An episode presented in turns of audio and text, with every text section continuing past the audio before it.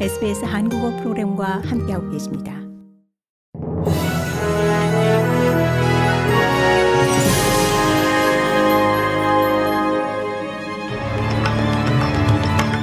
(2023년 1월 26일) 목요일 아침에 SBS 한국어 간추린 주요 뉴스입니다.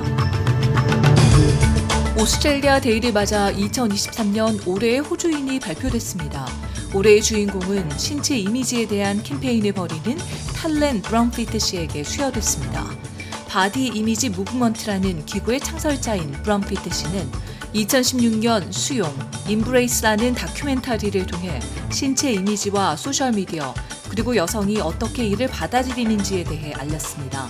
브럼피트 씨는 우리의 몸과 전쟁을 치르는 것이 우리 삶의 목표가 아니다라며 환경, 인도주의, social 이슈 등 더 중요한 이슈에 집중해야 한다라고 강조했습니다. 한편 올해의 노인상은 인권과 사회 정의에 대한 운동을 해온 톰 칼마 교수에게 그리고 올해의 청년상은 수단 난민 출신의 Socceroos 스타 플레이어 아베르 마빌에게 돌아갔습니다. 지역 영웅상은 지역 봉사활동단체 Turbans for Australia의 창립자인 아마르 싱 씨에게 수여됐습니다.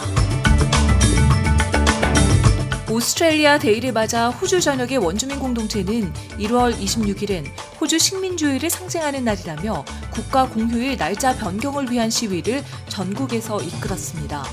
1월 26일은 1788년 영국 제1함대가 록수 지역에 상륙해 시드니를 개척한 날로 1994년부터 오스트레일리아 데이의 적합성에 대한 논란이 일어난 바 있습니다. 어젯밤 일몰 기념식에서 청년 운동가이자 정신건강 운동가인 브룩 블러턴 씨는 NITD에 출연, 모두가 1월 26일이 의미하는 바를 알고 있으므로 축하하지 말아야 한다라며 이는 애도의 날로 이와 떨어진 별개의 날을 새로 지정해야 한다라고 강조했습니다. 생활비 인상을 따라가기 위해서는 근로자들에게 7천 달러의 연봉 인상이 필요하다는 분석이 나왔습니다. 재정 전문 온라인 플랫폼인 Canstar의 분석에 따르면 평균 9만 2,030달러의 연봉을 받는 시민들은 현재 인플레이션을 감당하려면 7,178달러의 연봉 인상이 필요하다고 분석했습니다. Canstar의 에피 자호스 씨는 구직 전문 웹사이트 SEEK에 따르면 지난 12월 구인 광고당 지원자가 10% 이상 증가했다고 말했습니다. 그러면서 많은 호주인들이 2023년 이직을 고려하고 있다고 밝혔습니다. 독일과 미국이 우크라이나 전쟁의 판세를 바꿀 것으로 기대되는 주력 탱크를 지원하기로 했습니다. 미국은 우크라이나군 한개 탱크 대대 규모에 맞춰 M1 에이브럼스 31대를 보낼 계획이라고 밝혔습니다. 독일은 레오파드 2 전차를 지원합니다. 블라디미르 젤렌스키 우크라이나 대통령은 지원에 감사하며 탱크가 도착하는 시기가 실로 중요하다고 강조했습니다. 한편 핵전쟁 위협까지 거론했던 러시아는 강력하게 반발하고 있습니다. 오늘 시드니와 브리즈번 등 동부 지역으로는 기온이 30도 가까이 올라가는 한더위가 이어지는 가운데 고국인 한국에서는 새벽부터 수도권을 비롯한 중부지방에 많은 눈이 내리며 대설주의보가 내려졌습니다.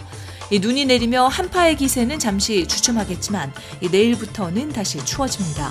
한반도는 영하 60도의 북극 냉기가 덮치며 설 연휴 마지막 날인 지난 23일 역대급 강추위를 경험했는데 강원 내륙은 영하 20도 이하로 떨어졌고 서울 등 수도권은 영하 20도에 육박하며 한파가 절정에 달한 바 있습니다.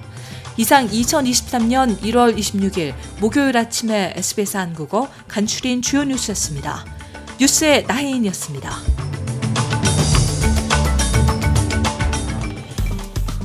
좋아요, 공유, 댓글, SBS 한국어 프로그램의 페이스북을 팔로우해 주세요.